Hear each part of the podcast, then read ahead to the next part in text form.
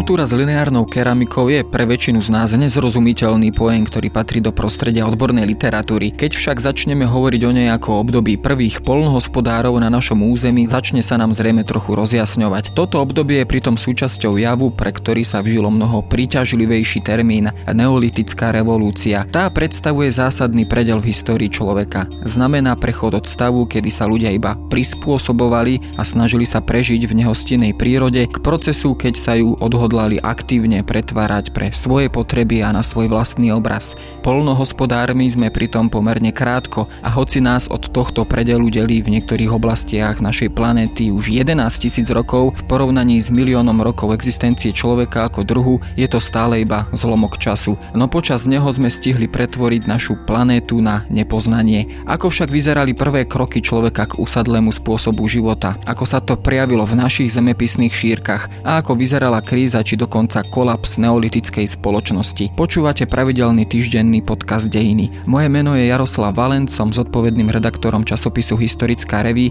a rozprávať sa budem s archeológom Pavlom Jelínkom z Archeologického múzea Slovenského národného múzea.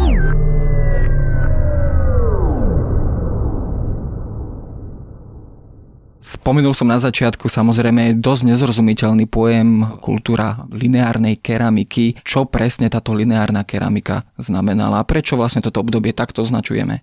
Kultúra s lineárnou keramikou, ešte ju máme dokonca staršiu a mladšiu, tak ich delíme. Tento názov vznikol niekedy na začiatku archeologického bádania, keď eh, bolo potreba začať nejak podrobnejšie deliť tie obdobia tak 99% archeologických nálezov predstavuje keramika a črepy. No a práve tieto mali výzdobu, ritu, boli to rôzne čiary a na nich boli ešte také tzv. notové hlavičky, teda vypichané jamky. Takže bola to veľmi špecificky teda vyzerajúca keramika, ktorá sa dala na prvý pohľad odlíšiť od ostatných tak bola tak pomenovaná. Myslím, že tí ľudia si hovorili určite nejaký náč v tej určite, dobe áno. a nebolo to, dokonca by som povedal, tá keramika ten najdôležitejší odlišovací znak, ale pre nás, jak archeológov, ktorí nachádzame tie naozaj veľmi skromné pozostatky, je to signifikantná záležitosť pre aký zemepisné šírky sa vlastne tento pojem používa? Teda hovoríme o strednej Európe alebo v nejakom širšom kontexte o Európe ako takej? Hovoríme o veľmi širokom kontexte, pretože ona sa od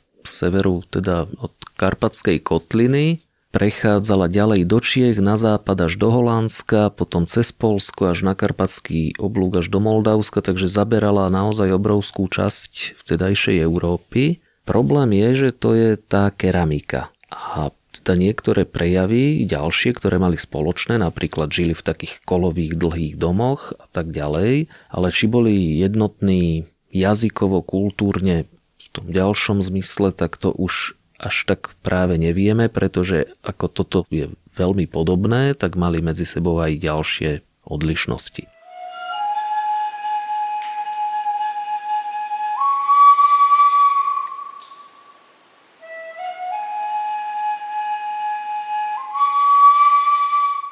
Tejto súvislosti teda hovoríme o neolitickej revolúcii, teda nástup polnohospodárstva. Dá sa to presne spojiť práve s touto kultúrou, alebo ten prechod trval o mnoho dlhšie?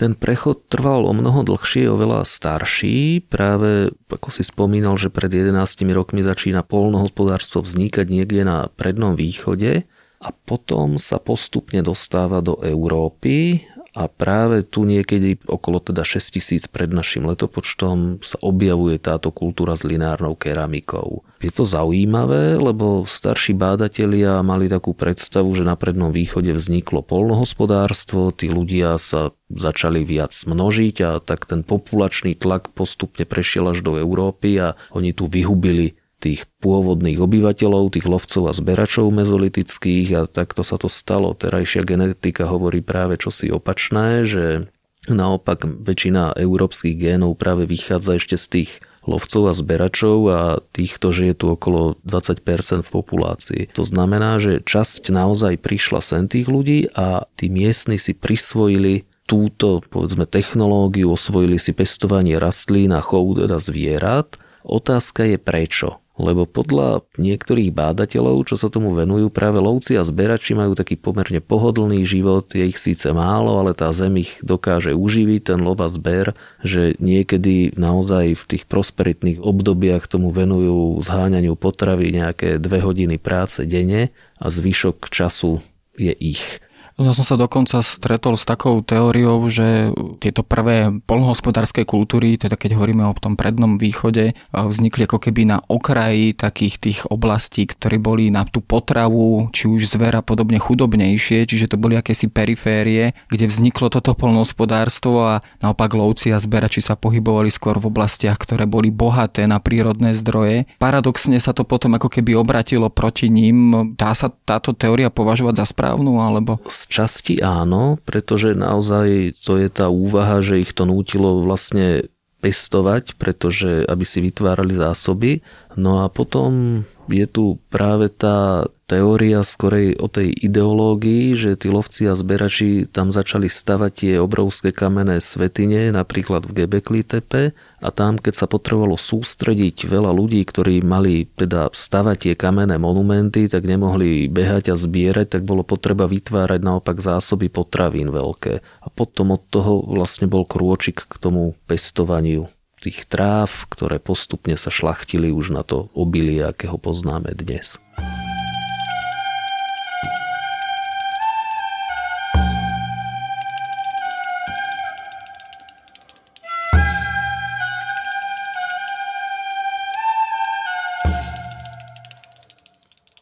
Ale toto, keď to nazveme dnešným moderným termínom know-how, teda tá technológia, tá znalosť prichádzala teda zrejme, ale čo sa týka európskych podmienok z toho juhovýchodu, teda z toho predného východu, kedy alebo v akých časových horizontoch ona vlastne prichádzala, alebo prichádzala v nejakých vlnách?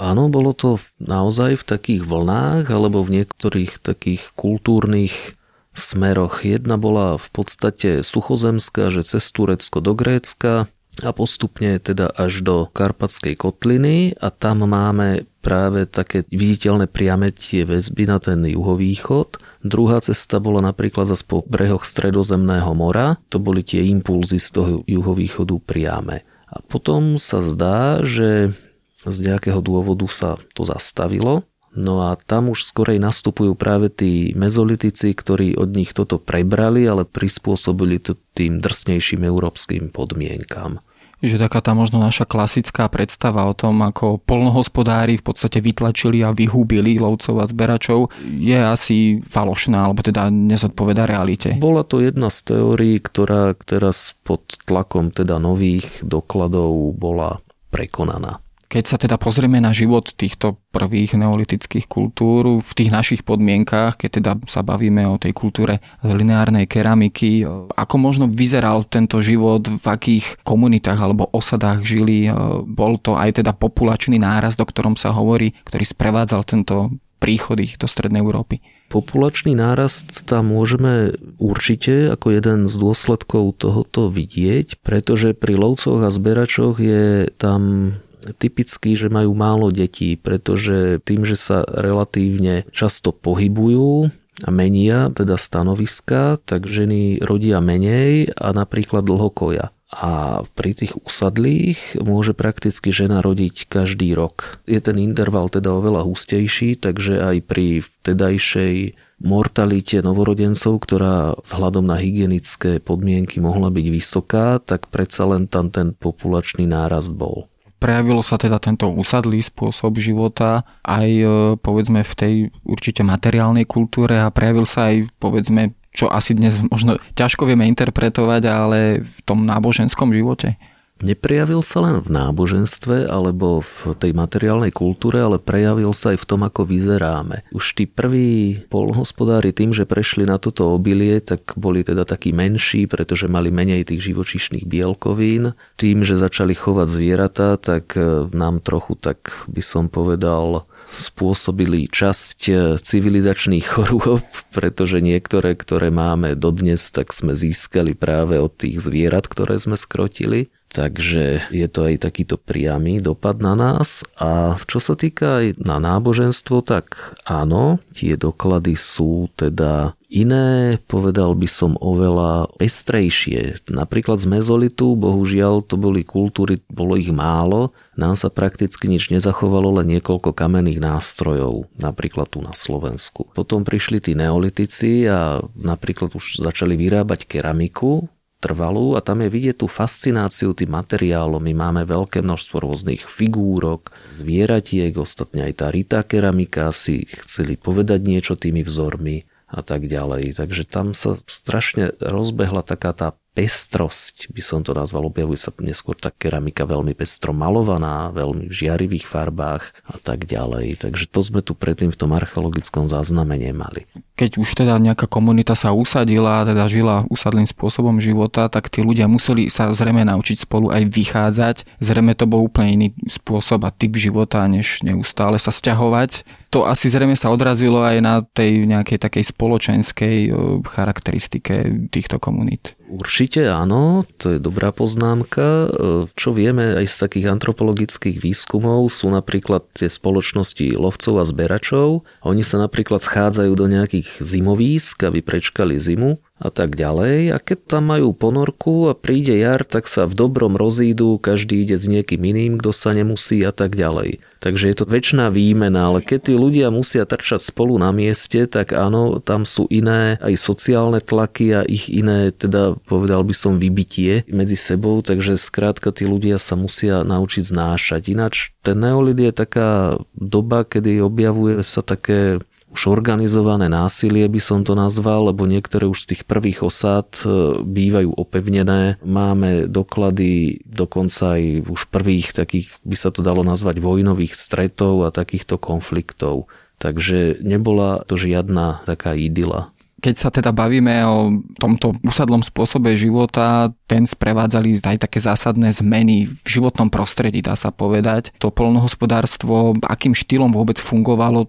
tak ako dnes, alebo to bolo to extenzívne polnohospodárstvo, teda klčovanie lesov, takéto veľmi masové využívanie pôdy. A čo znamenalo v tomto období vlastne príchod pluhu, alebo teda taká tá hlboká orba pomocou pluhu? Práve prvotné zásahy neboli až také výrazné, by som nazval, lebo tí prví polnohospodári to boli skôr také záhradky, že to neboli nejaké veľké políčka. Ale oni aj spotrebovali veľa dreva napríklad na tie domy. Niektoré boli aj 40 metrov dlhé, 10 metrov široké, tam jeden stĺp vedľa druhého pomaly, takže to bol výrazný zásah do lesa. Takže tam dochádzalo k tomuto odlesňovaniu, plus keď sa tam ten dobytok pásol, tak bránil tomu, takže áno, dochádza k postupnému odlesňovaniu, ktoré je časom stále väčšie a väčšie. Dá sa povedať, že toto obdobie teda neolit aj zásadne zmenil taký ten obraz krajiny Európy. Áno, naštartoval práve tú cestu tej zmeny, že ten obrovský dubový les, ktorý tu rástol, tak začal sa postupne prerieďovať a za tie tisíc ročia vlastne už sme v tej kultúrnej krajine ako dnes, kde už skorej musíme chrániť lesy, aby nám ostali.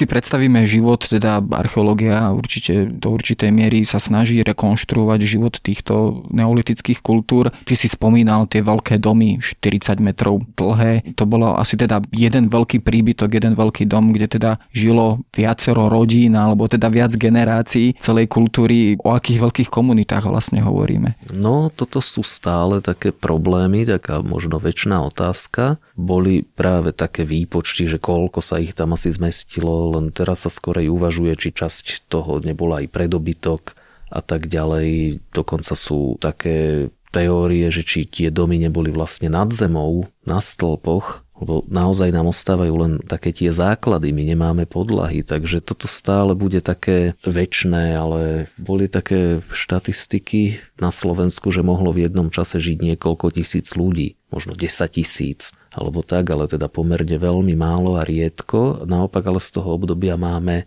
celkom dosť sídlisk a dosť lokalít, ale to hovorí o tom, že oni sa vždy po niekoľkých rokoch presťahovali inám. Znovu to tam všetko vykočovali, znovu postavili tie domy, že nemali takú tú potrebu, že to šetriť, by som povedal ešte vtedy tiež prejavom teda aj domestikácia zvierat. Ty si spomínal, že možno v týchto domoch dokonca aj žili vlastne s týmito zvieraťami. Bol tam ten vzťah asi teda o mnoho bližší, alebo teda boli brané zvieratá možno takmer ako členovia komunity, alebo ako možno niektoré božstva, alebo aký tam ten vzťah vlastne fungoval? No, to je celkom dobrá otázka niekedy, lebo máme aj v jame, že je tam nejaké dobytča vedľa neho človek, alebo teraz preháňam, ale keď sa pozrieme na niektoré národy primitívne, ktoré žijú asi na rovnakom stupni vývoja, tam napríklad žena kojí prasa a podobne, tak mohli teoreticky aj oni mať takýto vzťah k zvieratám oveľa... No na dnešné podmienky bizarný by som povedal. Tak aj my žijeme spolu v meste s našimi psami, na dedine takisto chováme tie zvieratá, takže skorej tých mali ináč zapracované, by som povedal, do tej svojej kultúry, do toho myslenia ale až taký rozdiel by to nejak podľa mňa nebol my im dávame mená a tak ďalej. Samozrejme táto kultúra potom nejakým spôsobom došla do určitého stavu takého vyvrcholenia alebo takého najväčšieho rozmachu, keď to tak veľmi laicky povieme. A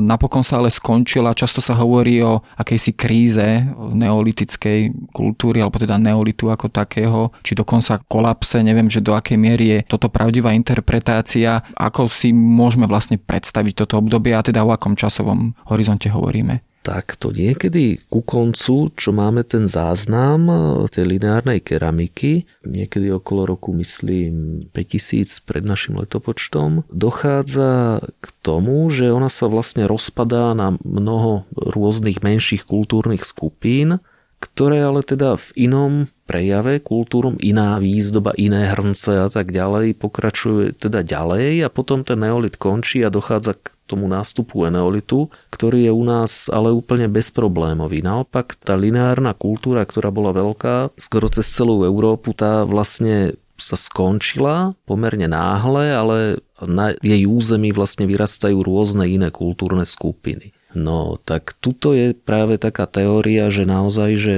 teda skončila nejakým kolapsom a je to práve preto, že v tých mladých horizontoch, že máme veľa dokladov násilných stretov, práve máme tie masové hroby, v Nemecku napríklad Friedrichs alebo Talheim, alebo doklady takého jak násilného rituálneho chovania. To je napríklad práve tiež v Nemecku lokalita Herxheim, kde máme stovky kostí, z ľudí, tam sa uvažuje aj o kanibalizme, ale zase niektoré predmety, ale aj kosti vyzerajú, že sú prinesené zo vzdialenosti stoviek kilometrov. Tam sa špekuluje, že to bola nejaká mohutná svetiňa tej doby, kde prichádzali asi pútnici a nosili tam kosti svojich predkov a rôzne predmety, ale niečo veľmi nepredstaviteľné, ale tam ten výskum trvá a tam ešte budeme myslím, že veľmi prekvapený, čo všetko sa dozvieme.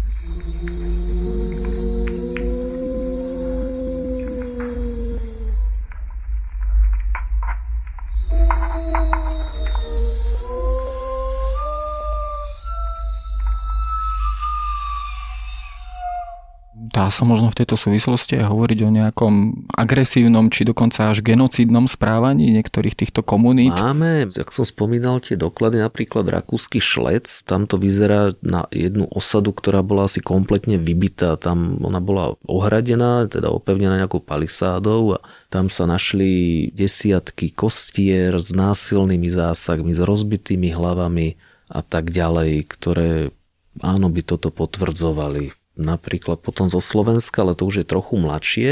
Tiež máme takýto doklad, že priekopa, tam sa odhaduje takisto, že mohlo byť cez 100 mŕtvol rôznych, ktoré tam boli s násilnými zásahmi nahádzané, že ako keby tam bola teda osada a bola vyvraždená. Takže ale tá nesúvisí teda s tým kolapsom tej lineárnej, táto je trošku mladšia, ale hovorí naozaj o násilných dokladoch už vtedy.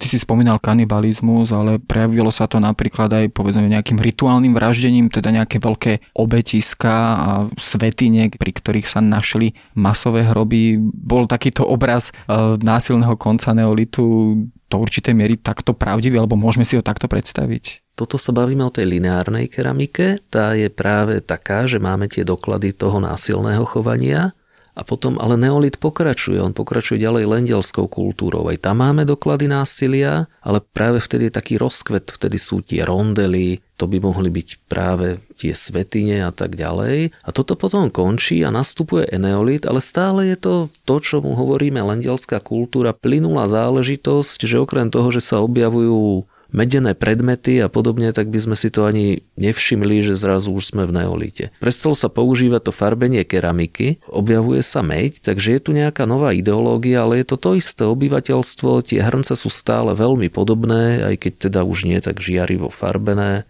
a tak ďalej. Takže ten záver neolitu naopak je u nás veľmi kľudný, skorej ten stred, ten záver lineárnej keramiky k tomu lendelu, práve tam máme takéto doklady. Napríklad v tom Štúrove máme nejakú ženu hodenú do jamy a tam zasypanú korítkami a ďalšími kostiami asi ďalších 15 ľudí, ktoré sú posekané, opálené, alebo v Blatnom, tak máme dvoch novorodencov, ktorí boli zrejme utlčení, bol tam pes, tam sa nenašla lepka, možno mu odrezali hlavy a našli sa tam ešte kostičky z chodidiel, ktoré boli asi varené. Takže naozaj dochádzalo k takýmto rituálom, ktoré boli kanibalské zrejme a veľmi divoké a povedal by som, že násilné a práve to by podporovalo tú teóriu, že tá kultúra skolabovala z nejakých takýchto príčin. Z akých príčin? Teda na to existujú určite teórie, boli to povedzme klimatické zmeny, bolo to preľudnenie týchto oblastí, alebo boli to povedzme aj nejaké zmeny, či už v nejakých ideológiách, náboženských predstavách? Myslím si, že toto sú záležitosti, ktoré idú tak ruka v ruke, lebo keď sa niečo mení, napríklad klíma, dochádza k nejakému súpereniu o zdroje a podobne, tak zároveň sa mení aj ideológia. Ona môže byť v podstate tá istá, ale nastupuje nejaká jej agresívnejšia tvár to sme videli napríklad pri krížových výpravách, že kde mieru milovné náboženstvo sa zrazu mení na tých kryžiakov a tak ďalej. Používam teda pre nás pochopiteľnú terminológiu. Niečo podobné sa mohlo stať, takže nemuselo dochádzať k nejakým radikálnym zmenám, ale vždy všetko ruka v ruke ovplyvňovalo jedno s druhým, takže aj to ľudské správanie a vonkajšie príčiny a naopak zase. No ale to zrejme ešte stále teda je a bude predmetom výskumu a rôznych teórií, na ktoré sa určite radi v budúcnosti pozrieme.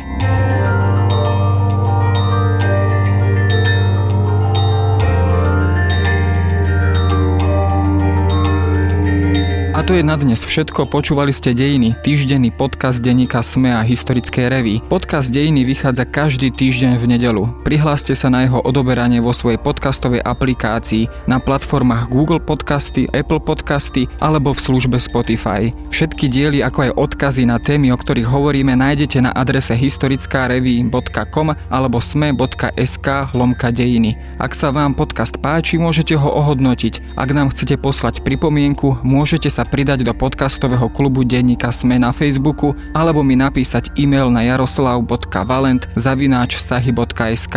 Ja som Jaroslav Valent a na výrobe tohto podcastu sa podielal aj Matej Ohrablo.